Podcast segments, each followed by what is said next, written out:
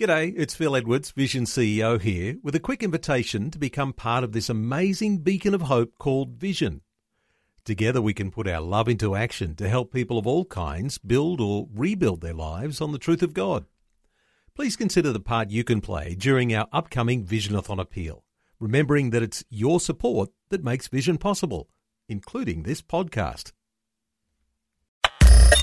Audio on demand from Vision Christian Media. Coming up today on The Story. I struggle to read and write. What's today noted as being dyslexic. So I, I struggled all through primary and high school not being able to read and write. And it was something that even, I suppose, the teachers going into high school, it was something that they used in a bully sense, really, because they deliberately get me to stand in class and read. And the whole class would just break up laughing. And I suppose at that point, it was their way of trying to control me. The Story. G'day, I'm Jimmy Colfax. Welcome to The Story. Well, Brad Quilliam was 12 years old when he found out he was adopted. This rocked his already fragile world when suddenly he felt like he didn't know what was true anymore. Struggling in school because of dyslexia, Brad eventually dropped out when he was 15 years old and his future was unclear. But today we'll hear how God turns it all around as Brad Quilliam has a chat with Eric Scatterbo in our Melbourne studios. Also, Brad will share some of his music. Was the day I went off walking, off walking. You found me, and the time I broken, broken. You healed me when you were calling, calling. You called me. That's the song You Found Me, written and performed by our guest today, Brad Quilliam, about the day he put his faith in the Lord and about his walk with the Lord since that day. Brad Quilliam, welcome to the program. Thanks, Eric. Thanks for having me along. Glad to have you with us, and thank you so much for sharing that song with us. Tell us what inspired that song.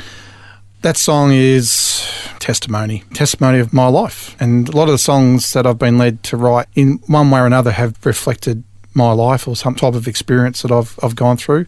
So it makes them real and it makes it, I suppose for me, it inspires me to be able to perform them too mm-hmm. because I know that there's meaning to them. And I think that's important. And I think that from the, the songs, from what I've been told from others that listen to it, that it encourages them as well because they, they feel the heart, mm-hmm. they feel Yeah, that yeah. and there's some sort of connection because it's something that I've either gone through or I've experienced that encourages others. Okay, we'll hear more of that song a little bit later, kind of reflecting over your life. But first, let's back up and find out a little bit about your background. Where were you born and raised? Well, I was actually born not far from here. I was actually born in Mitcham. We're Uh, in Melbourne at the moment. right. So you came down, you drove down from Kinglake, Came down from Kinglake today. and you were born west of here. Yeah, so I was not far from here. I was born in Mitcham. So Okay, all right. I was actually adopted from birth, and I suppose that's something that I've had to manage in my life. There's, I think, the start of my life was one of the challenges, one of the many challenges of, of. Did of- you know when you were growing up? Uh, up until I was probably later in primary school did I find out. Yeah, so for a long time I didn't know. No. What impact did that have on you? I suppose that that's at that point it was groundbreaking. It was devastating because you know I all of a sudden found out that I, there was no connection. There was no hmm. connection. That's the way I, I saw it.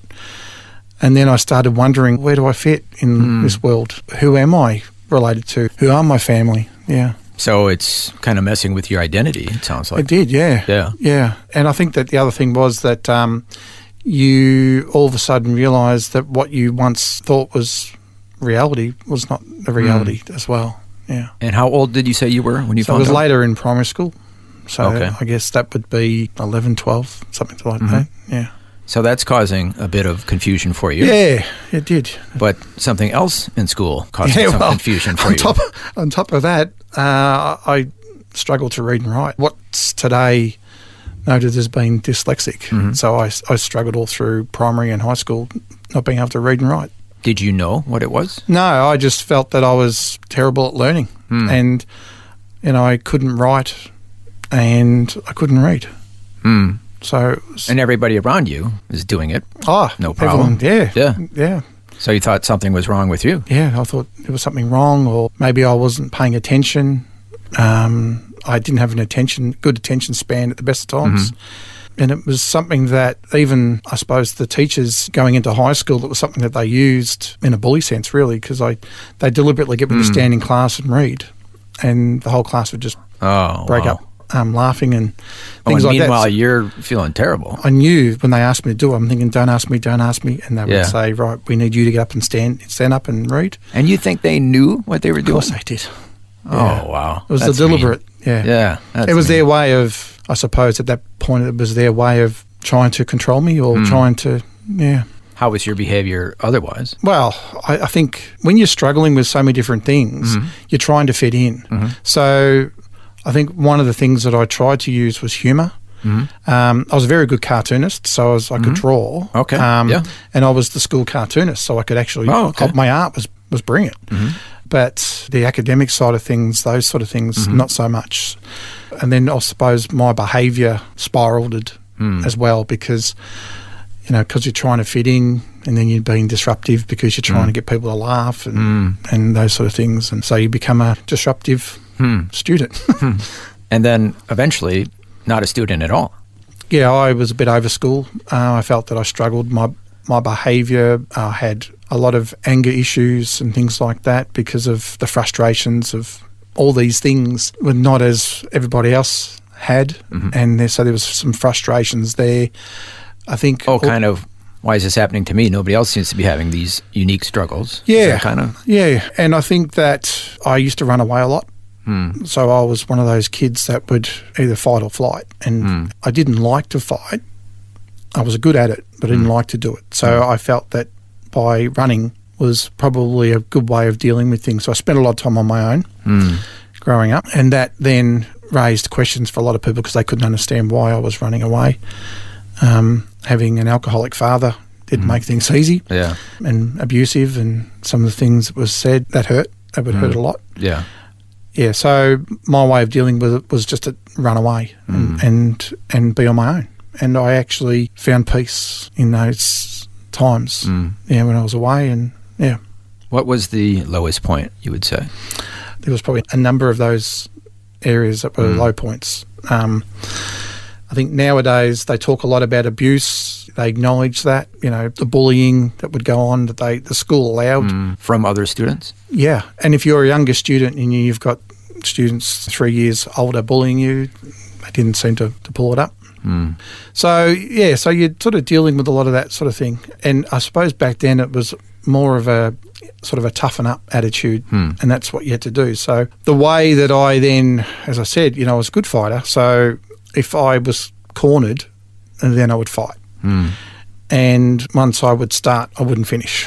Hmm. And that was the way I went. I would then just sort of lose control. Oh, just Yeah. all in. Yeah, just hmm. just lose control. And so that I didn't like, but that is what I had with me. And it, I found many times, particularly as a teenager, find yourself cornered or even playing sport. I played footy and I enjoyed playing footy. And it was one of the things that even back then they could see that you could quite easily take care of yourself and, hmm. and you could take care of others as well. And so it was something that they promoted. Hmm. And it was part of the instruction. Oh. you know. Oh, yeah. So something that you didn't like because you were kind of getting out of control Mm. was being promoted. and it was part of their game plan. Hmm. Was the, Oh, part of the game plan. well, well, you know, you, At five look, minutes in, you're going to lose control. well, you look at games like um, ice hockey. You look at look at games in rugby, and some of those games where you'd use violence hmm. to your advantage, hmm. and that's what was done. okay. And you're 16, 17 years old. Well, it was even earlier, 14, 15, yeah. And and I decided to leave school hmm. and started working as an apprentice printer and then left home at 16. Went on very much a spiral of addictions and things like that, more antisocial behaviour. And as, because you're getting older and you're getting bigger, you do a lot more damage. Hmm. And I didn't like where things were going. It was quite destructive. But strangely enough, I, I didn't grow up in a in a faith family. Yeah. Tell us about was there any faith at all? Well, I did get a lot of it from TV. So I would watch The Ten Commandments. Hmm. Oh, yeah, or yeah. with Um, Charlton Heston. Yes, yes, Or I yes. would watch um, The Greatest Story Ever Told, which was Yeah. on the life of Jesus. Yeah. I loved it. Yeah. And the thing that I loved, there was two things I loved. One was the forgiveness that was provided in the Ten Commandments. Mm-hmm. And I saw there was the moral behaviour. I thought, right, okay. But then when I would watch the life of Jesus and listen to what he would say, and he asked about forgiving one another and being able to walk in love and things, I thought, I love how that sounds. I mm. love how that is. Can that happen in, in my Mm. Yeah. life? Yeah. It was what I experienced when I was 18 years old. Well, according to your song, you went walking, I went off walking, yeah. but I guess it wasn't literally. More of a metaphor. Mm-hmm. So it was very much like the prodigal son mm-hmm. type of situation, mm-hmm. although, you know, I I was reckless all the way from birth, really. And I got pretty sick. And I was I was living at my auntie's place at the time. I got mm-hmm. pretty sick and she came and said, Would you like me to pray for you? And I said, Yeah, sure. And she said, Well, okay. She said, Now, I'm going to speak in a strange language, so I don't want you to be scared. Hmm. I went, What can scare me? And um, she prayed for me and then spoke in tongues. Mm-hmm. That's what it was. I, I'd never heard it before, mm-hmm. never knew about it. And when she started speaking in tongues, I just opened my eyes and stared at her and I thought, What's my auntie doing? And she said, Well, you're in the Lord's hands now. And she got off and walked away. And I kept on thinking, What was going on there? And all of a sudden I realised because what was happening was I was, my throat had actually was closing. And before I knew it, I realised because I, I, I was struggling to swallow, all of a sudden I could swallow. Mhm. And I went, I'm okay. Yeah. Everything's good. And I was struggling with this, like, Yeah. for a while. I thought, what, what's, what's going on? What is this? And I said to her, What's happened? And she said, Well, the Lord healed you. The Lord can heal me. And then I said to her, What's going on here? Mhm. And she said, Well, would you like to know? And I said, Yeah. So she pretty much gave me the story from Adam and Eve all the way through to the return of Christ and then to what would be happening after that. And one day meeting the Father. And I said, Well, wow, I want this. This mm-hmm. is what I want. And I started going to church. Oh, I entered the water. The water.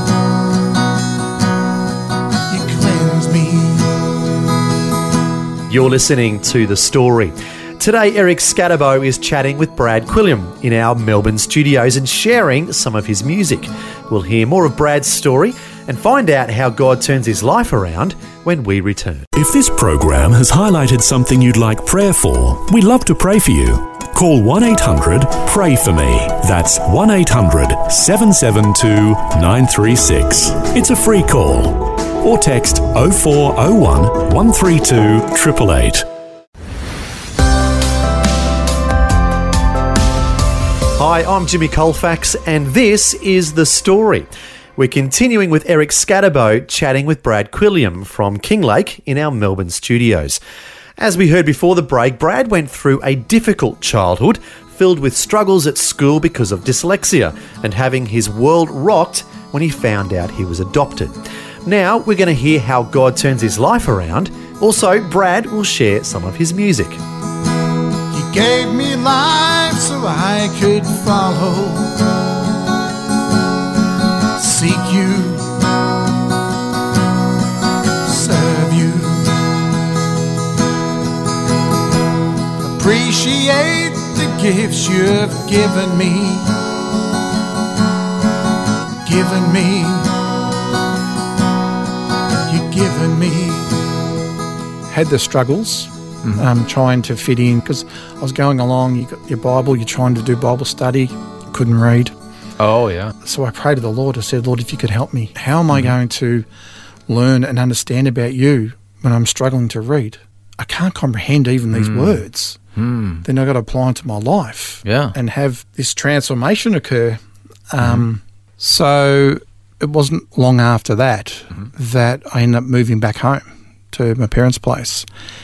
And certain situations occurred. My mum, who'd been spending time with my auntie, said to me, Would you like to pray together? Now, had she ever said anything like that to you before? Maybe as a little kid, that when I asked her how to pray and things like that, she'd showed me, but mm-hmm. no, So this is just out of the blue. it seemed to be out of the blue. Yeah. Yeah. So we prayed together in the lounge room because I had addictions and all these different problems. And I've never drunk since. Is that right? Yeah. Never drank since. Um, the Lord just took the addiction away. So I never had the urge to drink Wow. anymore. Yeah. Just So, from that, Yeah. that just, time? just praying to the Lord. And my mum praying with me together. And your father? So my father being an alcoholic, because my mum was was going to support groups because of both of us. Um, but over over the time, over the years, Dad came to the Lord as well, mm-hmm. and he was delivered of his addiction as Oh, well. Yeah, Fantastic. yeah. So he's passed away now, but you know, before he passed away in his life, the Lord touched his life, and and he started going to church and Oh, fantastic. So both you and your addictions and your And- father and and, my his father, yeah. alcoholism. yeah, And your mother? And so, yeah, so mum has a faith. Mm-hmm. Um, yeah, I suppose that it showed her what the Lord's capable of doing. It strengthened her faith. Mm-hmm. Well, we want to talk to you about some of the things that the Lord has done in your life since that time. Um, you got married. Mm. Yeah, Many yes. children. Not long after that, I'd met my, my wife, and she started coming along to church with me, and, and then we got married. We had kids, four kids very She quickly. She became a Christian. Well, she was she'd grown up in a church family, but dedicated her life to the Lord and started coming along to church uh, with me regularly. So, and we had four kids. Uh, started up a business over that time, employed well over a hundred, and a lot of the young ones, or various ones from from the church, or ones sort of floundering around. The Lord called them while they were working with me, and they started coming along to church as well. And Oh, so, So- you're kind of using the business to kind of the Lord was, them, yeah. nudge them to, to church. the Lord was. I think the Lord was using it in that Uh-huh. way. Definitely, Yeah, yeah. yeah. So it was a. I think it was a safe place for them to come out of out of the world and be nurtured and and come to the Lord. Yeah. Yeah, Now we mentioned that you came today. You drove down from King Mm. Lake to be here in the studio in Melbourne. yeah. 2009. 2009 in Kinglake. Yep. there. Mm-hmm. Black Saturday bushfires. How did that impact you? Ah, well, I lost my home, lost my friends. I was with on that day. We were performing down at the Country Music Festival. And I was president of the Business Association. We'd set up the arts group at the time. So I was involved with an arts led recovery and economic recovery. We then set up a youth organisation. We got funding to build a youth centre and we established a Rotary Club as well. So we set up a number of different ways of supporting our community and the people more so than anything else. And I think over that time, it's been over 10 years now. I was funded by state government, employed by and contracted to local government to head up and to lead economic recovery for a few years. All that experience, talking about community, arts led, youth, has led me to other parts of the country in, in supporting drought and flood um, in communities. Weren't you the kid that didn't do well in school? Yeah, Look at you now. yeah. so you know, I've been a, I've been appointed by state government to sit on the adult and community further education council for Hume. Yeah. I said, how could you want someone like me? They said because of your experience, yeah.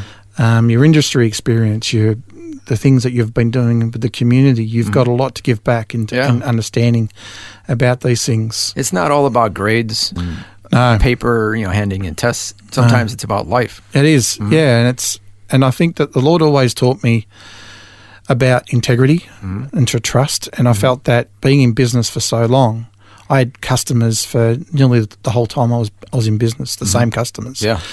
and they said to me, "We can't go anybody else. We don't trust anybody else." They trusted me, and I felt that I achieved that at least that I was trusted, hmm. and then through the recovery. One of the things I encouraged was hope, integrity, mm.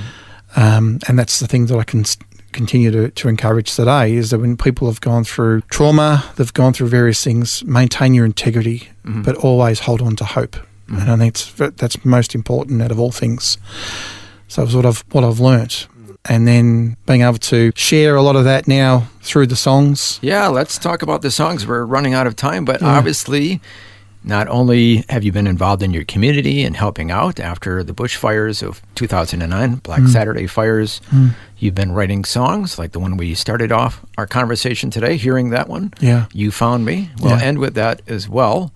But why did you start singing songs and writing songs? I would say that I have always had a love for music, mm. and I tried playing music when I was younger, but I couldn't do the structured music programs. Mm. And so it was something that I felt the Lord had helped me in understanding music. And then with the writing, I believe it was His encouragement to help me to write what I experienced out and then sing it, sing mm. about it. So a lot of it has been, I would say, it's divine. It's the Lord. Mm. It's sharing my heart mm-hmm. through music, my testimony. And it's there to glorify the Lord and the Father. That's what it's all about. So it's mm-hmm. not to glorify me. Mm-hmm. Uh, a lot of the clips now that are on YouTube, I won't appear in them because they're not about me. Mm-hmm. These songs are about the Lord and the Father, but what He's done for me. Yeah, and they're being played overseas. They are, yeah. So they've been taken up with the US, Canada, Africa, Europe, Philippines, Pacific Islands. Oh, So they're gone pretty broad, yeah. Yeah. So it's Yeah. been quite amazing the songs that have been accepted mm. in various countries, and they seem to resonate mm-hmm. somehow. Well, tell us what impact are they having? I suppose for me, it's I'm able to connect with others. So I've done similar things.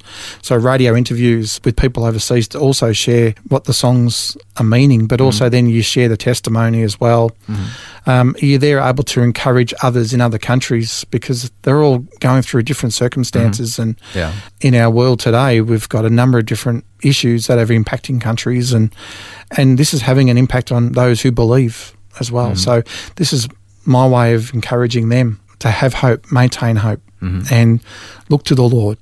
Okay. We'll end with more of your song, You Found Me. We heard the beginning of it earlier.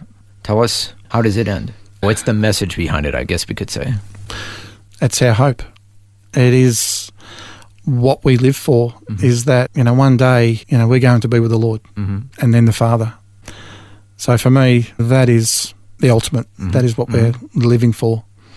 Well, you've shared with us your story and also your song, You Found Me, which is kind of an overview of your walk with the Lord from the beginning when you put your faith in the Lord, looking to the future, and as you mentioned, always having hope. Thank you so much, Brad Quilliam, for sharing your story with us today. Thanks, Eric. There's a time that's coming with peace and love. I want to be there.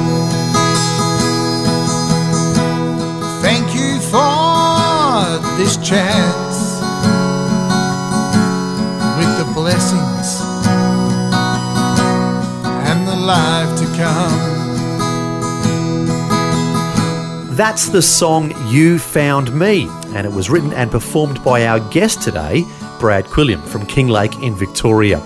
And it was great to hear how God turned his life around and filled his life with joy after he went through a difficult childhood filled with struggles at school because of dyslexia and having his world rocked when he found out he was adopted. But the great news is that when Brad put his faith in Christ, he was adopted into God's family, and his heavenly Father is the best dad anyone could possibly have. As the Bible says in the book of Romans, the Holy Spirit speaks to us deep in our hearts and tells us that we really are God's children. And since we are his children, we will share his treasures, for all God gives to his son Jesus is now ours too. Wonderful words of encouragement for all who have been adopted into God's family. Well, if you'd like to learn more about being a part of God's family, we would love to pray with you about that. Our prayer line is 1 800 Pray For Me. That's 1 800 772 936. We'd love to pray for you on that number, 1 800 772 936. Thanks for joining us for Brad Quilliam's inspiring story and some of his music. I'm Jimmy Colfax, encouraging you to share your story with someone today. Next time on The Story. After the surgery, the doctor gave sort of a prognosis to my dad and just said, look, she's had serious head trauma. There's quite extensive brain damage. We're really not sure what it's going to mean, but she may not survive. And, and if she does, it's very, very likely that the person you know may well be gone. That upended my late childhood and then teenage years, where you go from having two parents to effectively looking after one of your parents when Dan Patterson was nine years old, his world was rocked when his family was in a tragic car accident in which his mother was severely injured. At 18 years old, he began to search for answers to life's biggest questions, and now questioning Christianity has become a big part of his life. We'll find out how as Dan shares his story next time. The story. Just another way Vision is connecting faith to life. Thanks for taking time to listen to this audio on demand from Vision Christian Media. To find out more about us, go to vision.org.au.